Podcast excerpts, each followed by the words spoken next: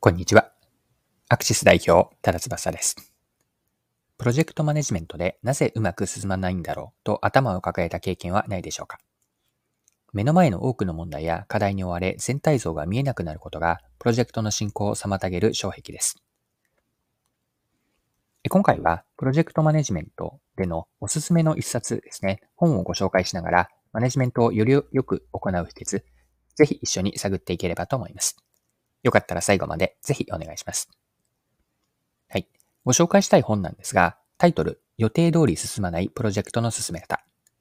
でこちらの本は、プロジェクトを成功に導く道具として、プロジェクト譜というのがあるんですが、これ後ほど紹介していくんですが、プロジェクトマネジメントをどのように効果的に進めていくのか、興味深く読める一冊です。もう少しこの本の概要を続けると、新しいお客さんの獲得とか、商品開発、事業の立ち上げといった事業というのは、業務というのは、高いマネジメントスキルが求められて、こうした実務を遂行する場合の、すごく参考になるんですね。SI 開発であったり、プラント建設といった狭い意味のプロジェクトだけではなく、この本ではルーティンではない活動すべてをプロジェクトと捉えて、そのプロジェクトを成功に導くための方法をわかりやすく学びます。でこの本のキーワードは、プロジェクト譜と呼べるものなんですね。で、プロジェクト譜。あの、譜というのは、あの音楽の譜面の譜を当てるんですが、プロジェクト譜というのは、プロジェクトをマネジメントするための全体設計図のようなものなんです。でプロジェクト譜の要素は大きく4つあるんですが、順番に言うと、勝利条件。これはプロジェクトのゴールとか、終了条件、成功条件にあたります。次に、中間目的として、勝利条件を実現するためのマイルストーン。まいわゆる KSF、キーサクセスファクターというイメージなんですが、中間目的が2つ目の要素。そして3つ目が施策なんですが、中間目的を実現するための具体的な行動内容、アクションプランです。あと4つ目が、秒算8要素と呼ばれるものなんですが、これはですね、プロジェクトの前提情報、前提条件です。例えばそれは人材だとか予算、スケジュールなどの所要のリソースであったり、置かれた環境、これらを8要素として設定します。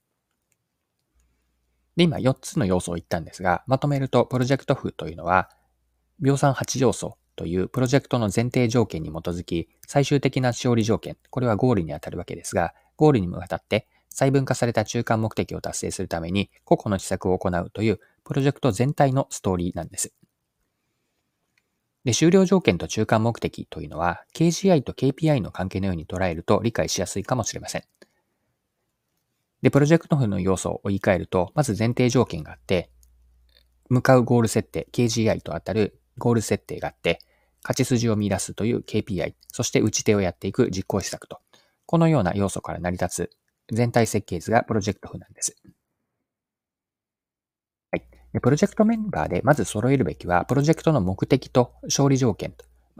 あるいは終了条件なんですが、目的と勝利条件、あと前提の認識合わせ、ここメンバーの間で揃っていないと、プロジェクトが迷走する要因になりかねないんです。終了条件について例えを使うならば、ある人というのは、そうですね。では、すごくわかりやすい、あの、例えとしてそうですね。では、リンゴの木を成長させ、フルーツとしてリンゴを手に入れた状態。まあ、これを仮に終了条件だとすある人は考えていたとします。しかし別の他のメンバーは美味しいフルーツが手に入った状態と、美味しいフルーツという一つ抽象度の高いレベルで捉えているかもしれません。でこのように、今はま例えにはなるんですが、往々にして人は立ち位置であったり、自分の見知っている景色によって同じ事象においても、つまり今回は終了条件というものの見方においても、自分のそのレンズから目を通して見るわけなので、必然的に認識に違いが出てしまうんです。でそこで大事なのが、早い段階で認識を揃えることなんです。プロジェクトの目的に立ち返ると、まあ、必ずしもリンゴである必要はなくて、終了条件は、例えばそれはビタミンなどの栄養素を補うことと、こんな風に捉えているかもしれません。であるならば、イチゴやリンゴなど、オレンジなど様々なフルーツを手に入れている状態と、このように終了条件を設定すると、プロジェクトはより良いつな、より良い結果につながるでしょう。例えをもう少し続けると、リンゴが欲しいという表面的なニーズに対して、なぜリンゴがなのか、リンゴを使ってどうしたいのかと、このように掘り下げること。これ大事なんですね。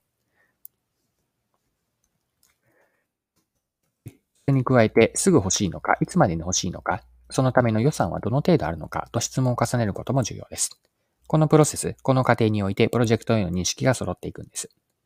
まあ、こうした議論をプロジェクトの早い段階、立ち上げの早い段階でやっておくべきなんです。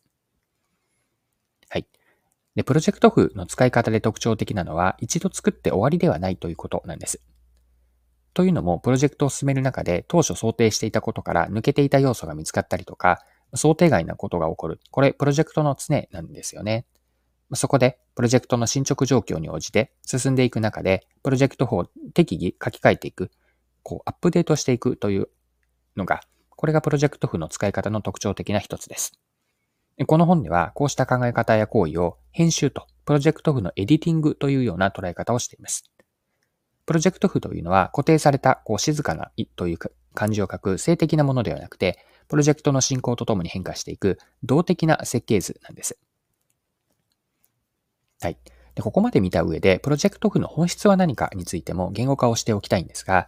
結論から言うと、プロジェクト譜の本質は、プロジェクトを1枚のストーリーにして可視化できることにあるんです。ストーリーにして可視化をすると。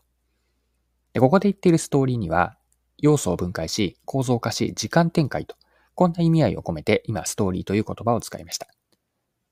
要素分解、構造化、時間感覚、時間展開と。でこれを順番に補足していくと、要素分解というのは、プロジェクト譜では前提情報があって、施策、中間目標、勝利条件と。このように詳細に分けて言語化をしていきます。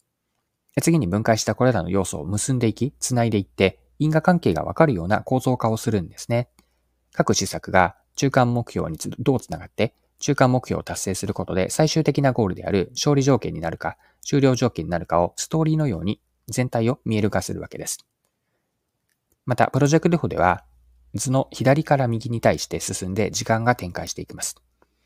あと、プロジェクト法をアップデートすることによって、プロジェクトが時系列でどう発展したかというのも積み重ねていくと可視化されるんです。このようにプロジェクト譜とは、プロジェクトの現状と見通しがわかる設計図であり、向かう先を示す地図の役割を果たしてくれます。はい。で、プロジェクト譜においてどうやって解像度を高めるのか、これ最後捉えておきたいんですが、プロジェクト譜を使う、これ別の見方をすれば、プロジェクトの現状把握と今後の解像度を高めることに他ならないんです。では、プロジェクト譜の解像度を上げるためにはどうすればいいのか、この論点、最後掘り下げておきましょう。ここで一つ本をご紹別の本をご紹介したいんですが、そのプロジェクト譜の精度をですね、上げるために参考になるのが、本のタイトルがそのものズバリなんですけれども、解像度を上げると。こちらの本、すごくヒントになると思うんです。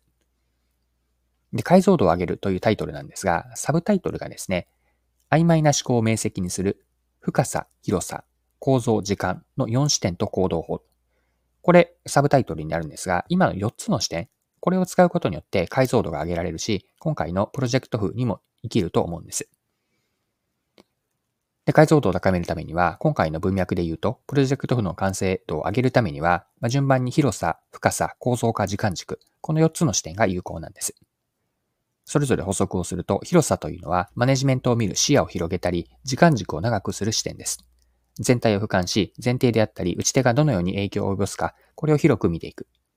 二つ目、深さですが、プロジェクトの影響であったり、関連性や因果を深く掘り下げる。具体的な場面であったり、シチュエーションを思い浮かべながら、その詳細を掘り下げていきます。三つ目の構造化ですが、プロジェクトのシナリオをプロジェクト譜として可視化し、メカニズムを動的に理解すると。この構造化というのは、広さに深さを掛け合わせたイメージなんです。そして四つ目の時間軸ですが、プロジェクトが時間経過とともにどのように展開していくのかを捉える視点です。まあ、直近だけではなく、長い目での中長期で影響を考えるといいでしょう。以上の4つですね。広さ、深さ、構造化、時間軸。これらからプロジェクト譜の解像度を上げることによって、プロジェクトマネジメントの精度を高めることができます。